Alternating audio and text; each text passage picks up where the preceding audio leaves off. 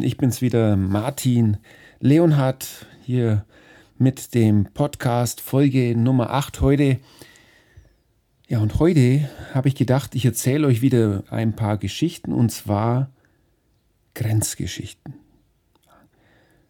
Ich bin im Moment in Freiburg. Ich halte heute Abend das letzte Mal meinen Vortrag über Südamerika und ich hatte die letzten Tage ja wieder einige Auftritte und Ihr habt ja vielleicht mitbekommen, dass ich mich sehr gerne inspirieren lasse von den Kommentaren, von den Zuschauergesprächen mit mir und ja, es gibt da neben der Frage, wie ist das Motorrad, welche Kamera benutze ich und natürlich, welche Abenteuer habe ich erlebt, kommt auch oft die Frage, Martin, wie ist es eigentlich an den Grenzen?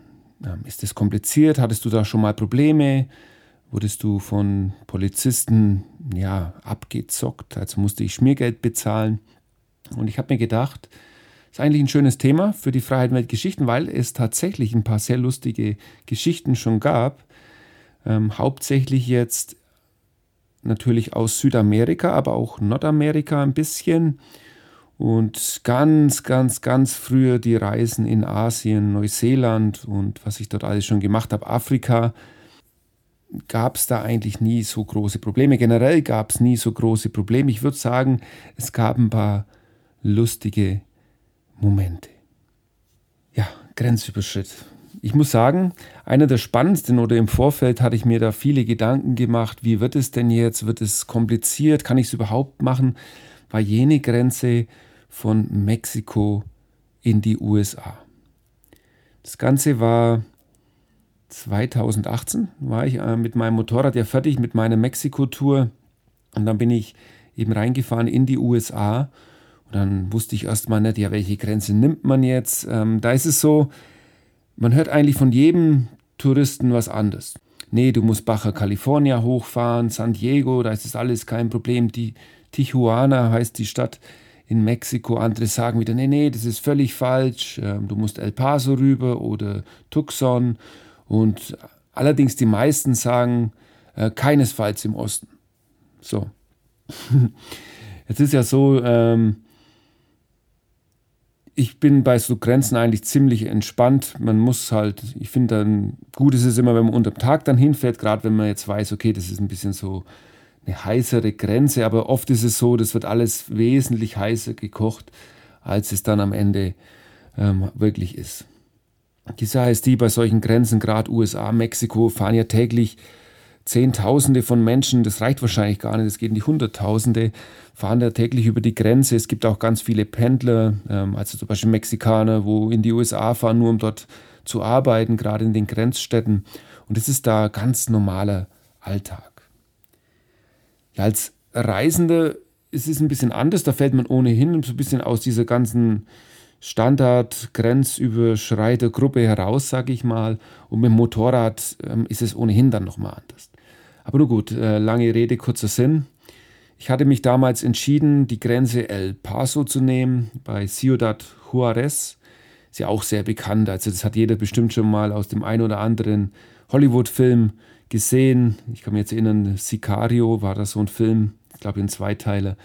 Ähm, da geht es immer um diese Grenze. Und dort genau waren Probleme. Und im Film sieht man dann, ja, wie das auf der US-Seite sind natürlich die ganzen Militärs und die Humvees und äh, auf der mexikanischen Seite warten die ganzen Mexikaner, die wo natürlich alle illegal irgendwie nach USA rein wollen und das spielt sich immer so in der Wüste wieder und ähm, da gibt es natürlich die Mauer über Kilometer und also dieses Bild, das hatte ich komischerweise auch im Kopf Jetzt ist es aber so, dass, wie das, also das ist überhaupt nicht die Realität.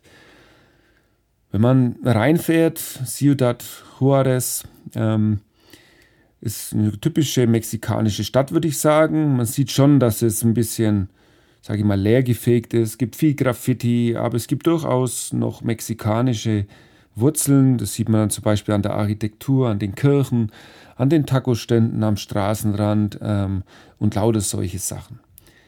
Und erstmal ist man in einer großen Stadt. Und als ich damals an der Grenze war, da wusste ich auch nicht, ähm, ja, wie soll ich es jetzt machen? Ich konnte an dem Tag auch gar nicht mehr rüber, weil es war schon sehr spät. Da habe ich mir ein Hotel gesucht und dann ja, wurde ich zum Beispiel eingeladen von, von von so einem Harley-Davidson-Fahrer, der war dann auch Arzt und also auch Mexikaner, eine große Familie und er lebt schon seit Jahren in der Stadt. Und ja, da hat man dann schon mitgekriegt. Ja, vor zwölf Jahren, ähm, da war ja damals, ging es hier richtig ab. Also gab es viele ähm, Motte und so in der Stadt auch. Und wie gesagt, das liegt in der Vergangenheit. Es war halt mal eine heiße Zeit. Aber er sagt oder sagte, mittlerweile lebt er gut hier. Ähm, er hat es halt so gemacht, er hat seine Zahnarztpraxis an der, an der Grenze und viele Amerikaner kommen dann eben rüber, um sich dort für deren Verhältnis günstig die Zähne machen zu lassen. Ja, das ist jetzt ja nur so eine Geschichte am Rande. Am nächsten Tag stand ich an dieser Grenze und es ist, wie gesagt, überhaupt nicht so, wie man es vorstellt. Man ist mitten in der Stadt.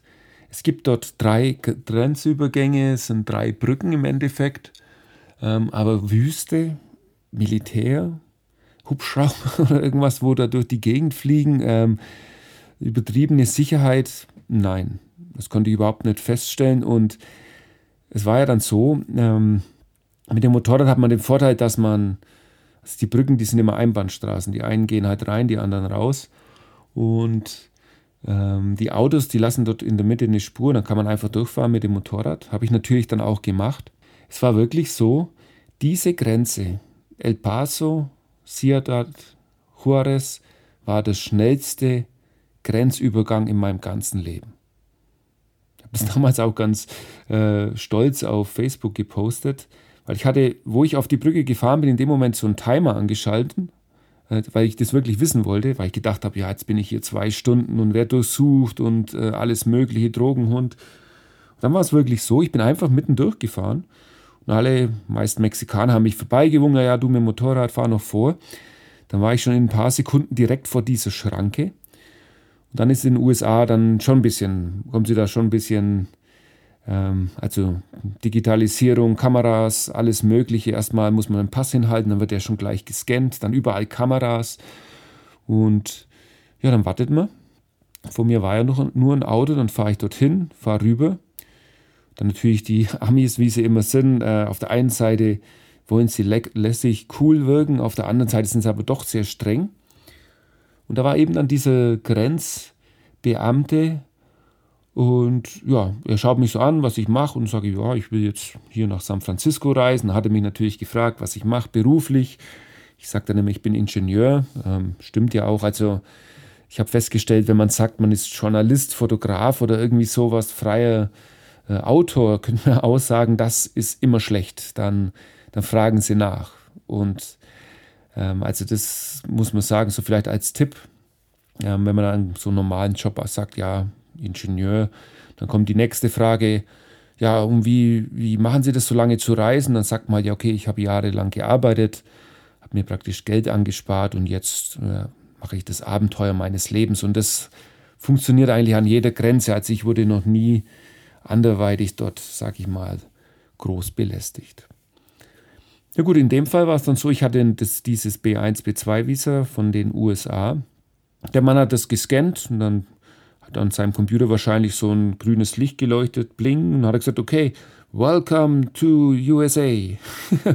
und ich so, ich stand dann auf Katze. Ähm, ich war schon ganz verwirrt, weil dieser Drogenhund, den, den ich da schon gesehen hatte, der hatte mich gar nicht durchsucht. Ähm, und das nächste war aber, normalerweise in allen Ländern, wo ich zuvor war, auch Mexiko, gibt es eben die Sache mit den Zollpapieren. Das heißt, ähm, man muss dann immer extra zum Zollamt, da muss man den Wert vom Motorrad angeben, da muss man eine Versicherung vorweisen. Im Fall von Mexiko war es dann so, man muss sogar noch ähm, ein Deposit hinterlegen. Ähm, von 400 Dollar war das damals. Und jetzt auf einmal war ich in den USA und dann schaue ich ihn so an und ich so, ja, and the motorbike und das Motorrad. Dann sagt er, nee, nee, alles klar, welcome to the USA, you are free to go. Also ich bin frei zu gehen. Und dann bin ich dort reingefahren und bin ich, es gab dann auch keine Kontrolle mehr. Ich hatte keine Papiere, keine Versicherung, nichts fürs Motorrad. Ähm, bin dann ja, ein paar Meter gefahren, habe auf meine Stoppuhr geschaut und es waren dann eben diese sieben Minuten. Also unglaublich, gerade weil wir ja immer so die Vorstellung haben oder auch jüngst, was jetzt so passiert mit äh, der Politik in den USA und dann mit dieser ja, bisschen so Weltpolizei, Militär, ziemlich nach außen. Ich meine, es ist ja so, man liest ja immer viel davon und man hat einfach den Eindruck, okay, das ist alles knallhart und streng und so. In den USA, wenn man die Regeln so ein bisschen befolgt, in meinem Fall war es halt dieses Visa rechtzeitig zu beantragen, mich vorher einzutragen, ähm, dann ist es im Endeffekt, die Amerikaner versuchen halt diese komplizierten Prozesse alles zu automatisieren. Und wenn man dann da, sage ich mal, Astra einen Fußabdruck hinterlässt, also in meinem Fall, ich mache ja nichts Schlimmes, dann blinkt dort eben dieses grüne Bönnchen und dann ist man frei. Und dann war es wirklich so in den USA, ich bin dann hochgefahren bis Santa Fe, äh, Neumexiko, da war ich dann eine lange Zeit. Und dort habe ich mich dann schlau gemacht, habe mir eine Versicherung gekauft, äh, wegen Zollpapiere, wollte bis jetzt keiner was wissen habe die Grenze zu Kanada überschritten, auch da null Probleme. Und es hat noch überhaupt niemand, irgendjemand was wissen wollen von wegen den Zollpapieren. Wurde übrigens auch von der Polizei angehalten, einmal, weil ich ein bisschen zu schnell war. Das halt die Sache, mit dem Motorrad kann das schon mal passieren. Und auch der Herr, der wollte eigentlich nur meinen Führerschein und ja, der wollte sogar die Versicherung sehen, das stimmt. Ähm, aber er hat mich dann zum Glück weiterfahren lassen. Ja, das war jetzt die erste Grenze. Ich habe es ein bisschen ausführlicher erzählt, als ich eigentlich wollte. Und das hat mir mal wieder gezeigt, gerade diese Grenze USA, ähm, wie wertvoll eigentlich unser europäischer Pass ist. Oder der deutsche, wie auch immer ihr das wollt. Ich bin mir nämlich ziemlich sicher, dass äh, der ein oder andere Mexikaner oder andere Reisende aus gerade Südamerika oder vielleicht aus Ländern wie jetzt Iran, Israel, Saudi-Arabien, ähm, keine Ahnung, mit welchen Ländern die USA immer Probleme hat. Ich bin mir ziemlich sicher, die schaffen den Grenzübergang nicht in sieben Minuten.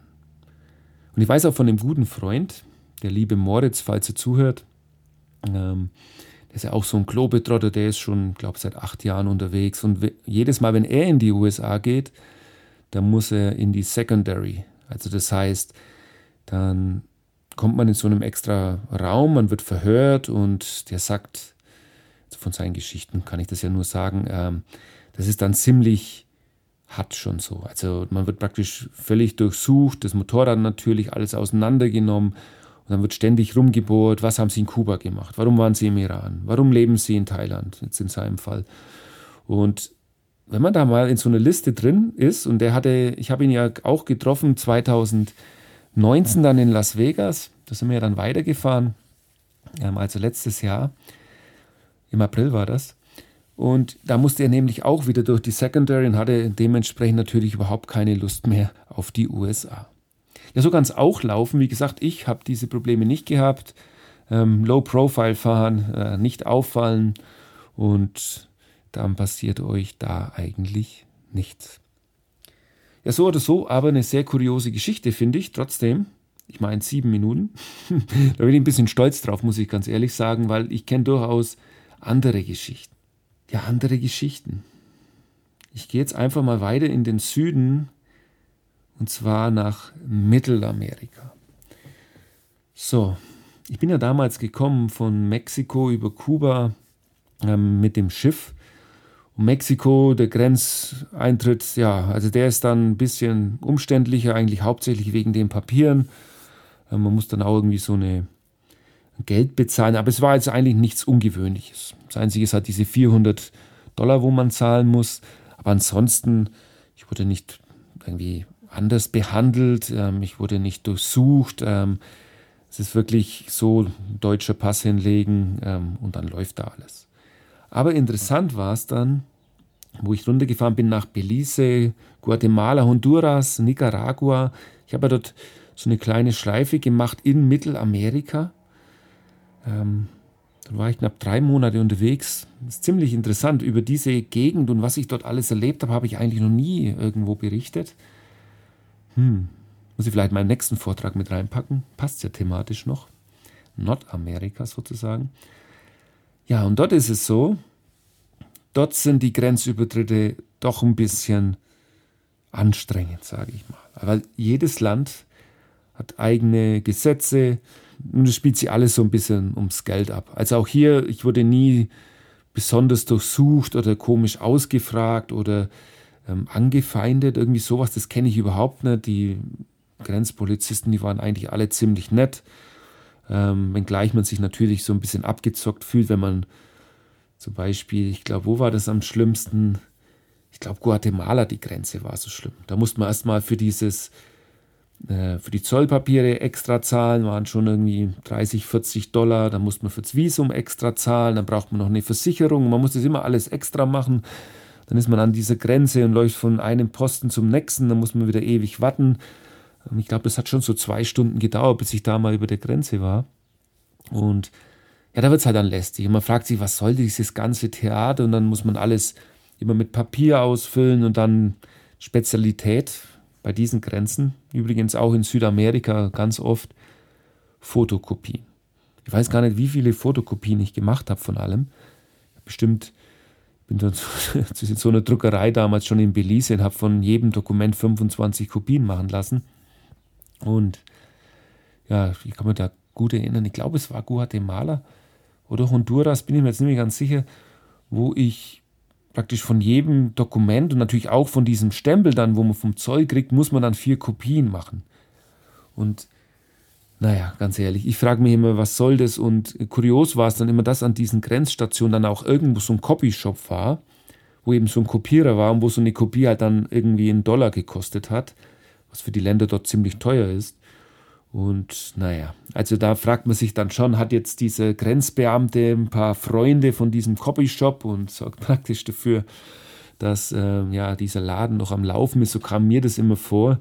Naja, kann man nichts machen. Aber ja, eine kuriose Sache damals ist es ja so, wenn man in diesen äh, vier Ländern unterwegs ist, äh, El Salvador gehört noch dazu, wenn man dann Visa bekommt, bekommt man ja die für alle Länder dort, also für diese Länder Zentralamerikas. Und dann bekommt man eben eine Bescheinigung und jetzt im Falle von Guatemala war es, glaube ich, so, man äh, zahlt ja für diese 30 Tage Visum, aber wenn ich jetzt praktisch schon vorher, oder drei Monate Visum, wenn ich jetzt aber schon vorher rausgehe und dieses Papier nicht abstempeln lasse, dann kann ich das ja nochmal benutzen. Und das war in meinem Fall damals wirklich so. Das war aber die Grenze Honduras. Also wie gesagt, da wird es jetzt ziemlich durcheinander bei dieser Grenzbeschreibung.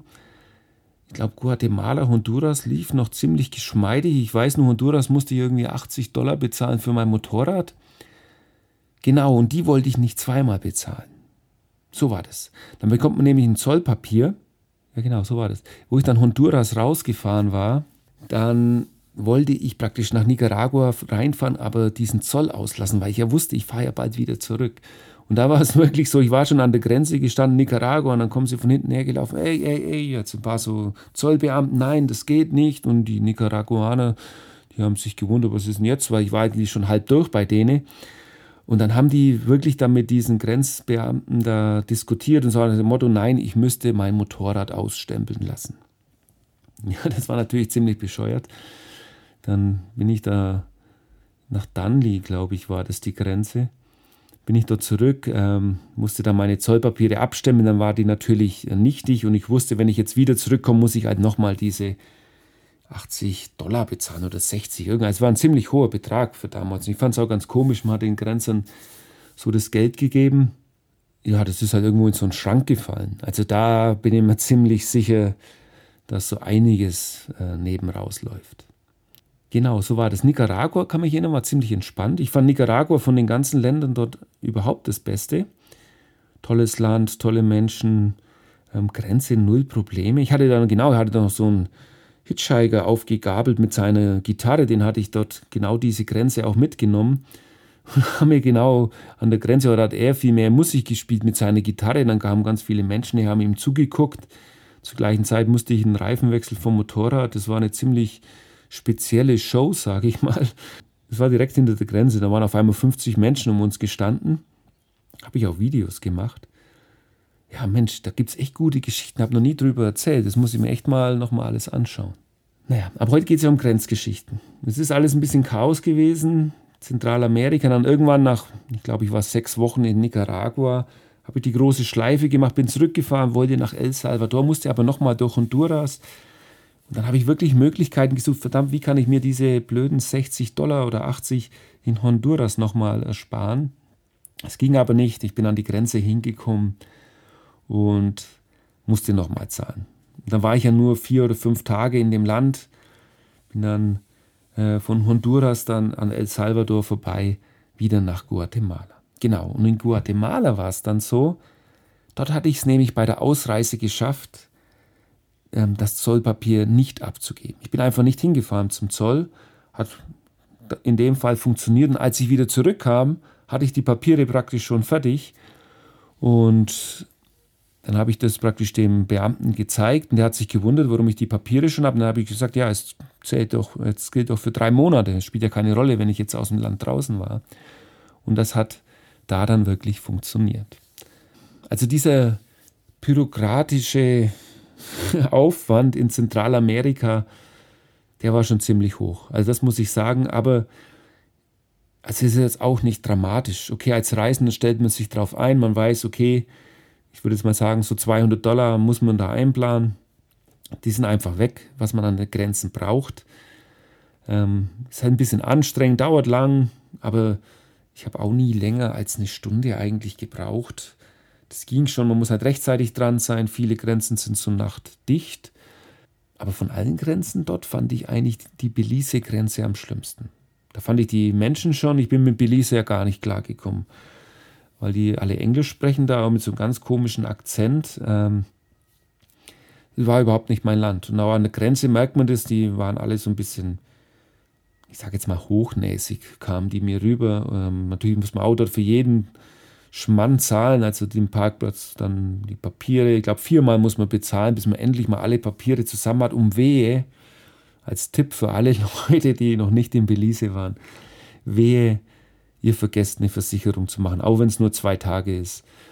Also mir ist es nicht passiert, ich wurde aufgehalten, aber ich kenne Leute, die haben halt, sind einfach gefahren, dachten, sie hatten eine Versicherung, Strafe 500 Dollar, sind da mal gleich weg, wenn man keine Versicherung hat. Und das nutzen die wirklich aus. Und man wird auch nicht darauf hingewiesen, extra, dass man eine Versicherung kaufen muss, aber das sollte man auf jeden Fall machen. Für mich, jetzt ganz ehrlich, waren das alles so ein bisschen ja normale Geschichten. Ähm, deswegen thematisiere ich das auch nicht groß. Ja, jetzt noch, finde ich so eine besseren, das war, glaube ich, mein coolster Grenzübergang überhaupt. Und es war so skurril und sonderbar. Und zwar sind wir jetzt in Bolivien. Und da gibt es eigentlich zwei Geschichten. Ähm, ich erzähle erst die skurrile und dann die, die sonderbare, okay? So, die erste ist, man kommt von Chile im Norden, Calama, fährt man rüber, ganz hoch bis an die Grenze nach Olague oder wie man das ausspricht. Unglaublich tolle Straße. Also wer diese Gegend mal bereist, ähm, gerade mit dem Motorrad, das ist ein absolutes Traumland. Es gibt ganz viele Vulkane, dann gibt es diesen Nationalpark Alto Loa, ist ganz bekannt für ja, für seine Berge gibt es ganz viele Lagunen, Flamengos, also das typische Altiplano-Szenario. Und dort gibt es eben diese Grenze rüber nach Bolivien. Und das ist wirklich, also das war damals sowas von skurril. Ich bin dort angekommen und fährt dort ewig durch die Wüsten. Irgendwann kommt dann ähm, ja, so ein Zug. Gibt es da viele Züge, die hauptsächlich von den Minen, ähm, ist ja gerade im Norden von Chile, Bolivien, gibt es ganz viele Minenarbeiter und dementsprechend auch die Transporte mit diesen Zügen. Ähm, unglaublich große Züge. Da gibt es auch ein Foto irgendwo auf meiner Homepage. Die sind immer so schön bunt und allein das zu beobachten ist ja schon interessant. Und ich kann mich erinnern, ich bin dort hingekommen an die Grenze und dann ist es wie so, ja, wie so eine ausgestorbene Stadt. Alles tot.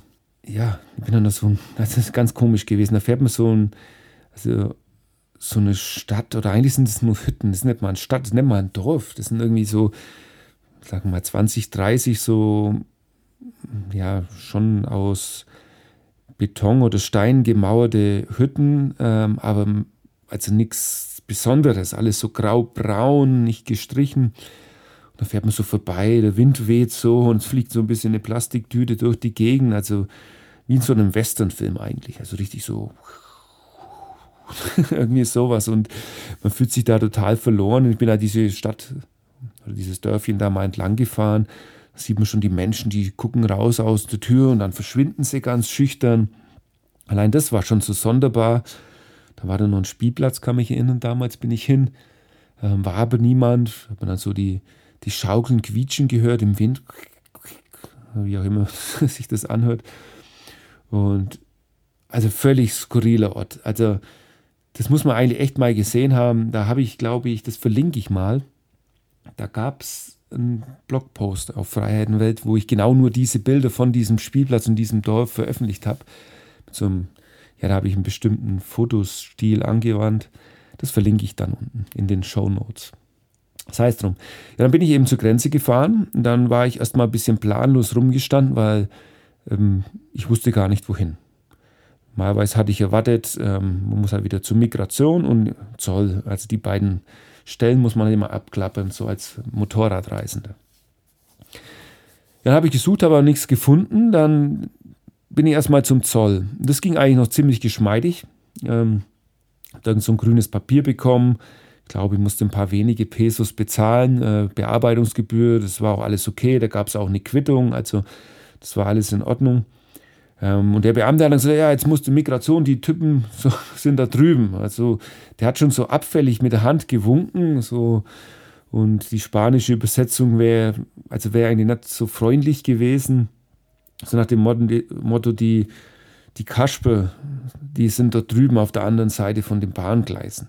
Dann kam ich mir schon so ein bisschen komisch vor, bin halt dann rübergelaufen und dann ist ja immer rein dieses Szenario, dass da diese, dieser Zug die ganze Zeit durchfährt. Dann gab es auch so ein paar alte Waggons, die waren praktisch ausrangiert, die waren äh, ja, innen drin total ausgeschlagen, mit Graffitis bespritzt und alles Mögliche und dann halt alles äh, in dieser Wüste, in dieser im Altiplano, wie es halt ist, so brauner Sand bis zum Horizont, dann sieht man irgendwie ein paar Vulkane und dazwischen drin laufen halt ein paar wenige Menschen durch die Gegend. In dem Fall war es dieser Zollbeamte und dann noch zwei so Jungs, die wohl gerade von der Schule gekommen waren. Habe ich zumindest vermutet. Sie hatten einen Rucksack hinten auf und ja, wo die Schule genau gewesen war oder ist, das kann ich leider nicht nachvollziehen. Auf jeden Fall, irgendwann stehe ich dann vor so einem Schild, vor einem Mini-Häuschen, wo drüber steht Migration. Also hier ist dann jetzt praktisch, wo ich meinen Stempel abholen kann. Die Sache war die, die Tür war zugesperrt und von drinnen kam ganz laute Technomusik. Also boom, boom, boom, boom. So richtig so, wie wenn jetzt äh, im Club am Samstagabend um 4 Uhr voll die Party geht. haben wir gedacht, was ist jetzt hier los? Und dann habe ich geguckt, gibt es einen anderen Eingang? Und dann habe ich geguckt, ähm, ist jetzt jemand anders da? Und dann kam schon jemand vorbei, der hat dann so äh, die Augen gerollt und mit der Hand vorm Gesicht so gewedelt, so nach dem Motto, die da drin, die haben einen an der Waffel ja, dann wusste ich erstmal nicht, was los ist. Da habe ich, glaube ich, so ein bisschen gewartet, so eine Viertelstunde. Immer die Musik, boom, boom, boom. Und dann habe ich gedacht, ja, okay, das hilft ja jetzt nichts. Es war irgendwie nachmittags um 2 Uhr. Es war jetzt nicht, dass ich sage, okay, es ist jetzt halt Mittagspause und die haben, äh, die entspannen sich jetzt sozusagen, diese Beamten. So war das ja nicht. Ähm, und dann habe ich einfach ganz energisch geklopft an diese Tür, also lauter als die Musik. Und irgendwann reißt jemand die Tür auf und guckt mich an mit total äh, so glasigen Augen. Also total dann so, ja, was ich hier wollte. Und dann hebe ich meinen Pass so hoch. Ja, ich bin Deutschland, ich brauche einen Stempel von euch. Und ähm, da hat er so geschwankt und immer noch im Hintergrund so die laute Musik. Also ich will es kurz machen, man hat einfach gesehen, die äh, entweder hatten sie Drogen konsumiert oder waren einfach Hacke voll bis oben hin zum Rand. Also der konnte auch gar nicht mehr so richtig laufen. Und dann sagte er irgendwann, ja, komm mit rein, die Musik lief dann noch und dann war das so ein ganz kleines Kämmerle und ich würde, oh, ich würde mir so wünschen, ich hätte ein Foto davon. Wirklich, das war so, das war so einzigartig, deswegen versuche ich jetzt mal so zu erklären. Ähm, also, ich sage jetzt mal so vielleicht ein 12, 15 Quadratmeter großer Raum, rechteckig, ähm, ganz spartanisch eingerichtet. Es gab eben so einen Holztisch. Darauf lagen einige Papiere, ähm, eben auch so diese blauen äh, Zettel, Visa-Zettel und einiges, wird ja alles mit Papier noch gemacht. Also es gab kein Computer, nichts, es war alles so mit Stempel, Stift und Papier halt eben. Und da dahinter war dann in dem Fall eben der freie Stuhl. Dieser Mann ist dann rumgelaufen um diesen Tisch, hat sich dann hingehört und hat erstmal geknackst und hat sich äh, so entspannt, hat langsam die Musik runtergedreht. Neben ihm, also in der Ecke, in der linken Ecke von, ja, vielleicht zwei Meter entfernt von ihm, saß ein anderer Mann. Und auch der war so richtig in den Seilen gehangen, der konnte kaum aufstehen. Er hat mich auch angeguckt mit so ziemlich äh, großen, glänzenden Augen und so. Also die waren komplett auf einem anderen Mond, die beiden. Und dann war ich da ein bisschen so hilflos, dann musste ich erstmal so leicht schmunzeln. Ähm, ich hatte wirklich leider nicht meine Kamera dabei. Ich bin mir ziemlich sicher, das hätte funktioniert, äh, da ein Foto zu machen. Habe ich wieder gelernt. Aber die Situation war ja so skurril, also wer erwartet dann denn das? Also ich meine, wir waren jetzt in Südamerika, Bolivien, alles so ein bisschen anders. Ähm, aber dass die jetzt da irgendwie unter der Woche nachmittags um zwei sich dermaßen abschießen im, Migrationsgebäude, das hätte ich ja jetzt nicht erwartet. Ja, und auf jeden Fall, dann lallte irgendwie sowas rum. Ich habe kein Wort verstanden. Und dann sage ich, ja, ich brauche jetzt hier einen Stempel und zeige ihm so dieses Zollpapier, das ich ja schon hatte von dem Kollegen. Und dann gebe ich dem beides und dann guckt er so, macht rum und dann ähm, hat er die Musik wieder ein bisschen lauter gemacht, so nach dem Motto, ja, er will jetzt gar nicht mit mir sprechen. Ähm, also es war sowas von skurril. Dann haben sie mich noch ein paar Sachen gefragt. Ich habe aber das wenigste verstanden. Ich habe dann nur gesagt, weil auf dem Tisch lag eben dieser Stempel. Da habe ich zu ihm gesagt, also pass auf, ich will jetzt diesen Stempel und den magst du mir in meinen Pass und einmal auf dieses blaue Papier von dir. Weil ausfüllen kann ich es ja selber. Es geht ja nur um diesen Stempel, wo man da braucht. Und ähm, dann ging das hin und her und dann zeige ich ihm meinen Pass, dann guckt er da so ein bisschen, wollte dann noch ein bisschen so, sage ich mal, seine Ernsthaftigkeit zurückgewinnen. Das ging aber gar nicht, weil er so betrunken war oder mit anderen Drogen, was auch immer. Ja, dann ging das so ein bisschen hin und her und irgendwann habe ich so nochmal gedeutet, also jetzt nimmst du den Pass, habe ich mein, äh, den Stempel, habe ihm meinen Pass hingelegt, eine Seite aufgeschlagen.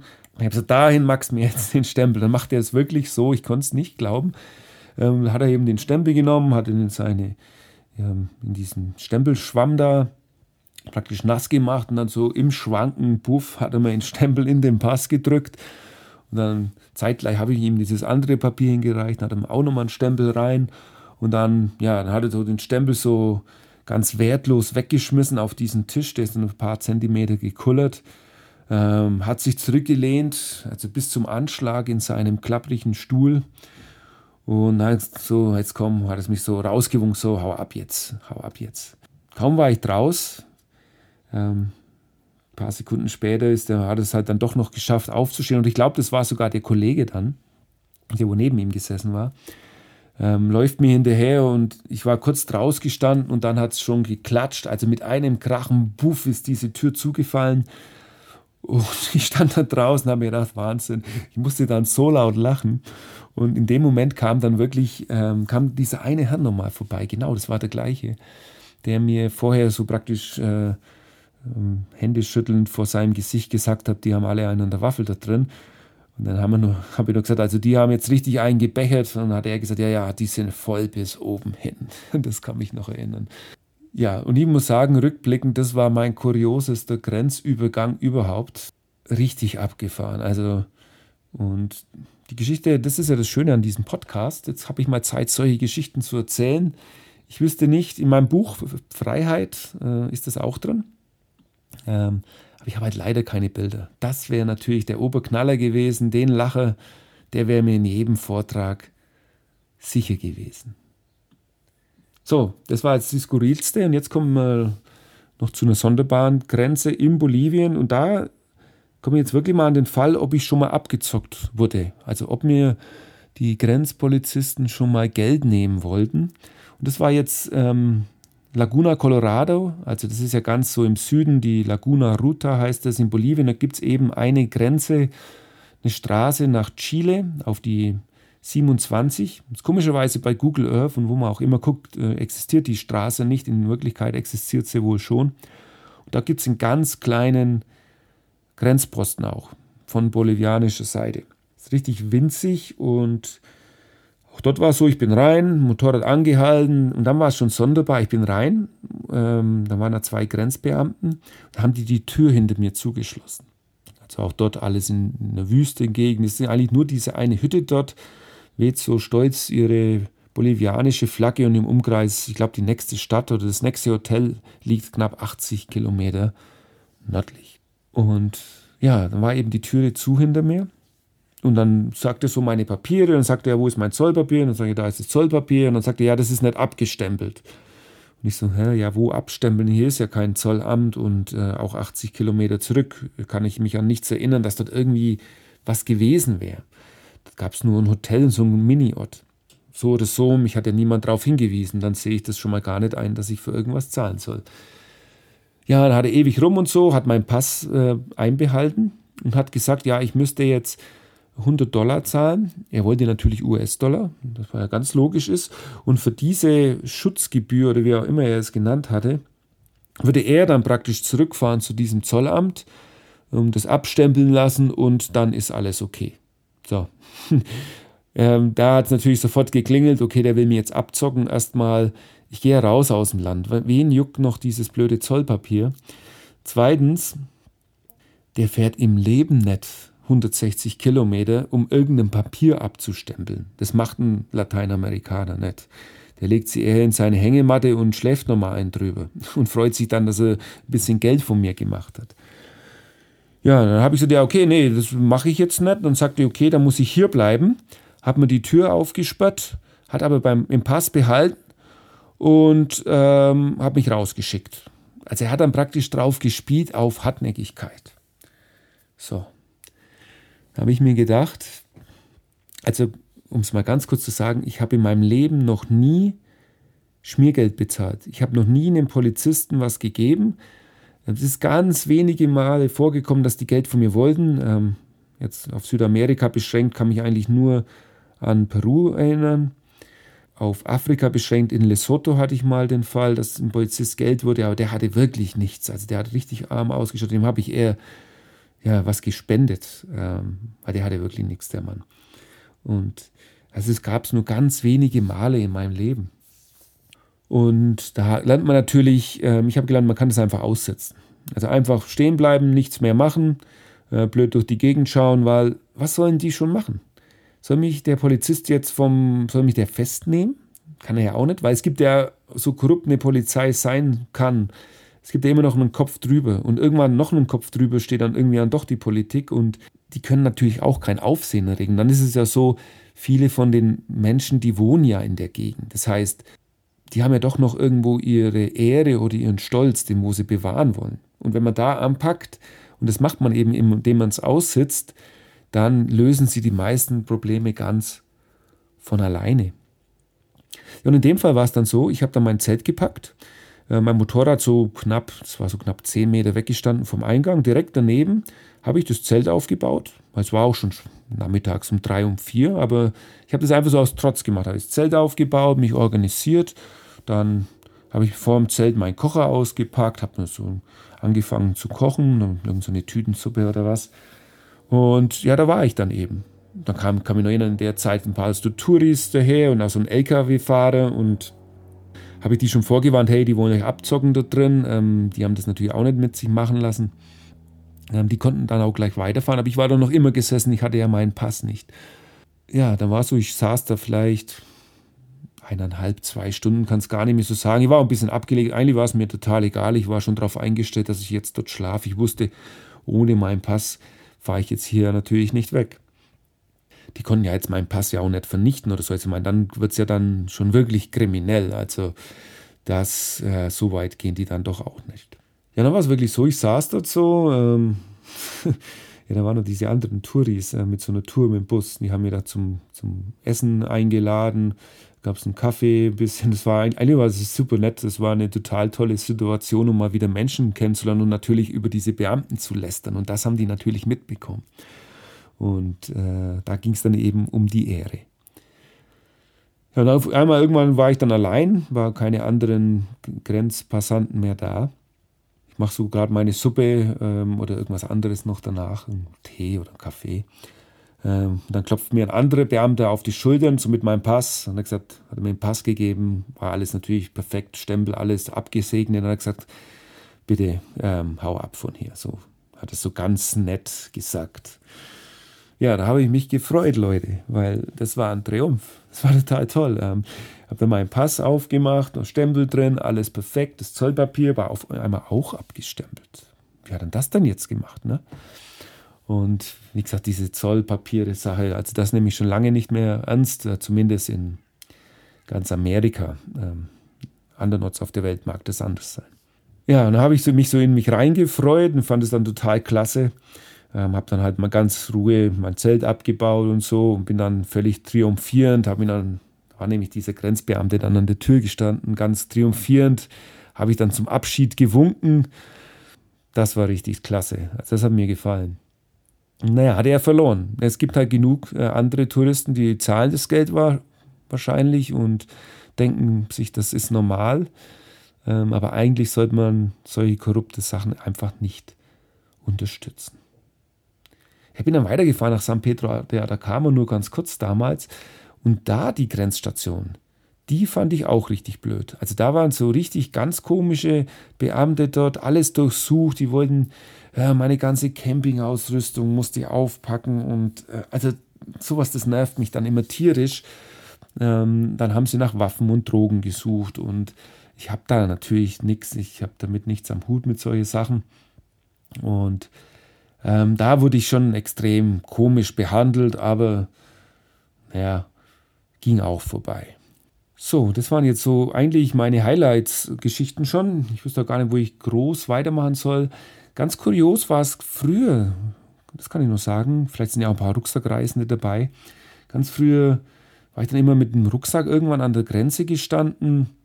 Auch jetzt ganz im Süden von Südamerika, Chile, Argentinien. Und da gibt es ja diesen Lago Buenos Aires, ähm, also nennen den zumindest die Argentinier. Ähm, bei Chile Chico ist das. Und damals war es kurios, weil dann bin ich über die Grenzen immer gelaufen. Das heißt, ich bin dann einfach diese, ähm, oft haben mich halt Menschen mitgenommen mit so einem Hitch und dann ist man da gestanden, irgendwie so 20, 30 Kilometer oder auch weniger vor dieser Grenze. Ähm, weil manchmal haben die, mich die Leute halt eben hingefahren, die wollten ja nicht über die Grenze, die sind dann wieder zurückgefahren da bin ich über die Grenze gelaufen. Und das war immer so ganz kuriose Situation, weil man da auch mitten in der Pampa eigentlich ist. Ich meine, das sind ja Straßen, dort kommt für 200 Kilometer in beide Richtungen nichts. Also gibt es halt viele Seen, ähm, dann auch in den Patagonien ist es, ja, Wüste ist es nicht, ist aber also karge Landschaft so ein bisschen. Also es gibt da nicht viel, meistens Schotterpisten, manchmal ganz wenig asphaltiert. Und wenn man dann da mit dem Rucksack hinkommt, an die Grenzstation, dann gucken dich die Beamten erstmal mit großen Augen an. Und dann entstehen natürlich schon sehr lustige Momente. Also da kann ich mich noch gut erinnern. Dann, ja, wie kommst du hierher? Dann wird man eher so ein bisschen als Held gefeiert. Das hatte ich nämlich auch schon. Dann wird man zum Kaffee eingeladen und alles Mögliche. Und gerade dort unten, wer das mal mit dem Rucksack macht, da muss man ja so auf die Grenze passieren. Ähm, damals mein ganzer Pass war voll mit Stempeln von Chile, Argentinien. Solche Grenzübergänge zu Fuß hatte ich bestimmt damals so fünf Stück, sechs Stück. Müsste ich jetzt nachrecherchieren. Ich habe nämlich überall ein Foto gemacht. Und die waren alle, also ich wurde bei allen sehr warmherzig empfangen, egal auf welcher Seite. Es war sehr kurios. Meistens haben sie gefragt, mit welchem Bus ich denn hier bin oder mit welchem Fahrzeug. Ich sage, nö, ich bin zu Fuß hier. Da konnten sie es gar nicht glauben, sind dann raus, haben geguckt und dann äh, hat man natürlich an meinem reinen Äußerlichen schon gesehen, die Hose total kaputt, äh, sage mal, auch nicht so gepflegt, weil es war ja oftmals so, dass ich in der Woche, ähm, außer dass ich in irgendeinen See gesprungen bin, hatte ich keine Körperhygiene gehabt. Ähm, das waren halt diese harten Backpacker-Zeiten damals. Ähm, erzähle ich übrigens in meinem Vortrag Projekt Freiheit ein bisschen diese Geschichten. Das nur am Rande. Und jetzt fällt es mir gerade ein, noch eine ganz kuriose Grenze hatte ich ja von Bolivien nach Paraguay. Da gibt es, glaube ich, auch ein paar Berichte oder sogar ein Video auf Freiheitenwelt. Falls ich was habe, werde ich es natürlich auch verlinken. Und das war ja sehr kurios. Damals musste ich über die grüne Grenze, weil meine Papiere für Bolivien abgelaufen waren. Und dann wollte ich praktisch nicht an den Zoll vorbei, weil das heißt, die in Bolivien, es gibt halt ein paar so Länder, das weiß man als Globetrotter, dort sind die Strafen sehr hoch, wenn man ähm, zu spät über die Grenze fährt, äh, gerade für den Zoll. Und das wusste ich eben in dem Fall von Bolivien. Das heißt, ich wollte auf jeden Fall die bolivianische Grenze umgehen. So, und es geht eben, äh, wenn man nach Paraguay reinfährt, da gibt es die Ruta 6. Und dann gibt es aber auch noch eine alte und die heißt der alte Transchaco Highway. Also es ist eigentlich gar kein Highway, das ist eine, eine Straße durch so ein, ja Regenwald kann man nicht sagen, aber durch, durch sehr bewaldetes Gebiet. Ähm, der Chaco halt eben, so heißt das. Sehr bunt, gibt es ganz viele Schmetterlinge, Jaguare, äh, Wildlife, wird leider auch viel kaputt gemacht ähm, wegen Sojaanbau und solche Geschichten. Aber in diese Straße bin ich gefahren und da war es tatsächlich so, ich, es gab es gab eine bolivianische Grenze, aber kein Zoll. Und das war das Wichtige. Die haben dann natürlich ein paar so Militärs ganz, ganz komisch geblickt, was ich jetzt hier will. Die konnten das gar nicht glauben. Und dann sage ich, ja, ich wollte halt diese abenteuerliche Route fahren. Es hat dann alles geklappt. Ähm, war sehr militärlastig, diese ganze Tour. Ich war insgesamt bei vier Militärstationen auf dem Weg. Und ja, wurde dann auch auf bolivianischer Seite von so einer Frau durchsucht. Das war auch ganz lustig. Ähm, weil es war nur eine Frau und irgendwie zehn weitere ähm, Militärs. Kann mich noch erinnern. Aber die waren ziemlich lustig, weil die eben dann, war wieder die Sache, da war das Motorrad ein bisschen so die Rettung, weil die haben so ein Abenteuer oder sowas gar nicht gesehen und dann, ähm, ja, der Kompanieleiter, der war dann schon so ein bisschen ernst, aber am Ende dann beim Gruppenbild haben dann doch alle gelacht und ähm, da ich ja nichts zu verbergen hatte, haben sie mich einfach weiterfahren lassen. Auf der anderen Seite in Paraguay war es dann wieder so, da war eine Militärstation und der Mann, der war schon ein bisschen hartnäckiger. Er hat auch erstmal meinen Pass einbehalten, dann wusste ich gar nicht, was ist jetzt los. Und dann hat er gesagt, komm mit. Und da musste ich unbedingt mit ihm einen Kaffee trinken ähm, und Schach spielen. Mann, das war was, Leute. Ähm, ich hatte das früher auch in meinem Südamerika-Vortrag, überlege mir gerade, vielleicht baue ich es mal wieder mit rein. Ähm, die Sache war die, ähm, er hat mich echt nicht gehen lassen. Und ich, ich habe dann, glaube ich, drei Partien Schach gegen ihn verloren. Dann irgendwann kamen auch seine Soldaten zurück, die haben mir dann irgendwelche so Schlangen gezeigt, die scheinbar giftig wären, würden sie mich jetzt beißen. Ich habe das alles damals nicht so für ernst genommen, aber die Sache war die, er hat sich so ein bisschen ge, gebrüstet damit, dass ich jetzt gegen ihn dreimal Schach verloren hätte und dass überhaupt jetzt praktisch ein Europäer bei ihm hin, hier sitzt in dieser kleinen Militärkastanie oder was auch immer das war. Und war im Nachhinein eine sehr, äh, Chefe haben sie ihn immer genannt. Also es war einfach der Chefe, einen anderen Namen weiß ich jetzt von ihm gar nicht. Ähm, war auch sehr nett und irgendwann habe ich dann dieses Gruppenfoto gemacht und bin dann einfach weitergefahren. Also das war eine sehr skurrile Sache. Überhaupt diese ganze Trans-Chaco-Tour, da gibt es auch ein Video, das verlinke ich auf jeden Fall. Und da ist der Mann auch drin. Da habe ich auch ein Video gemacht mit diesen Schlangen.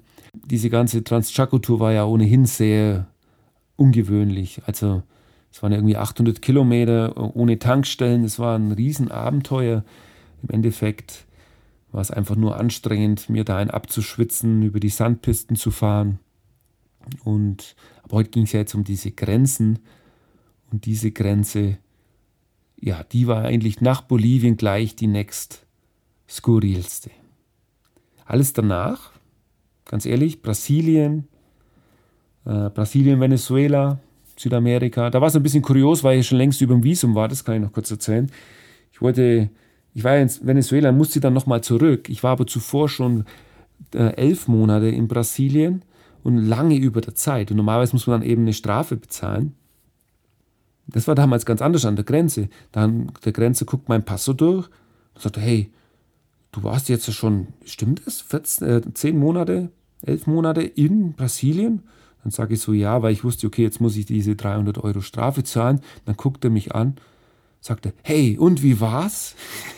und dann war ich dann so total verdutzt und sage, ja, was ist denn jetzt los? Und sagte, hey Mensch, ist ja der Hammer, zehn Monate in unserem Land und erzähl doch mal, wie war die Tour und warum kommst du jetzt zurück? Dann sage ich, okay, Venezuela hat halt die Grenze dicht gemacht nach Kolumbien, dort ging es nicht weiter. Das ist ja eine große Geschichte auch in meinem Südamerika-Vortrag.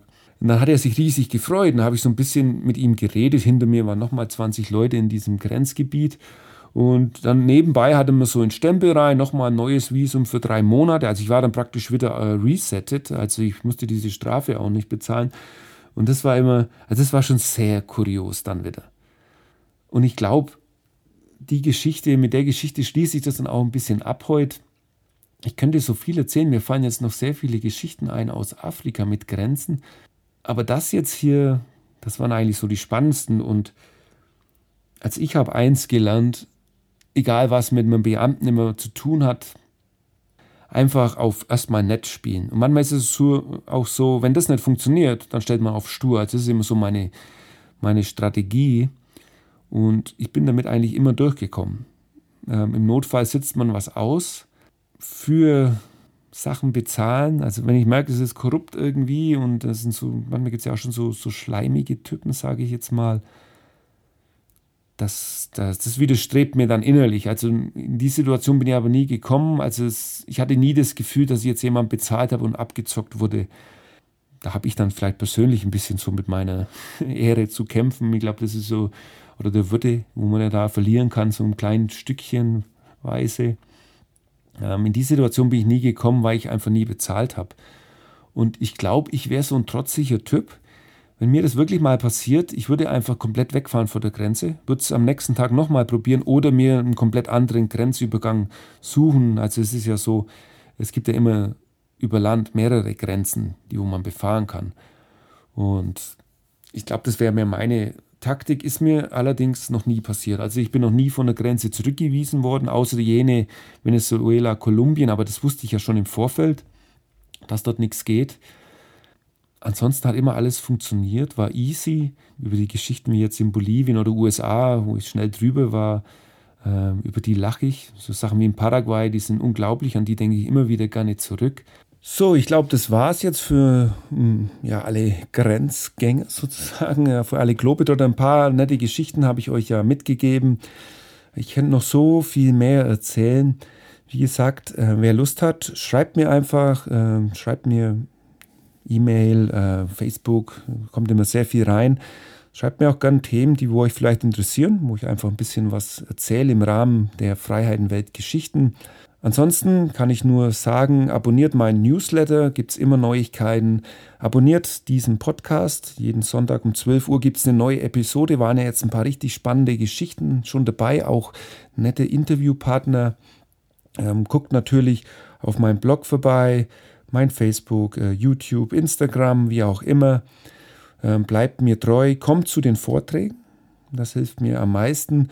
Ansonsten kann ich noch mal ganz kurz Werbung machen für mein Buch. Freiheit gibt es überall im Buchhandel, in den Social Medias und ihr habt es ja mitbekommen, dieser Podcast ist immer noch kostenlos.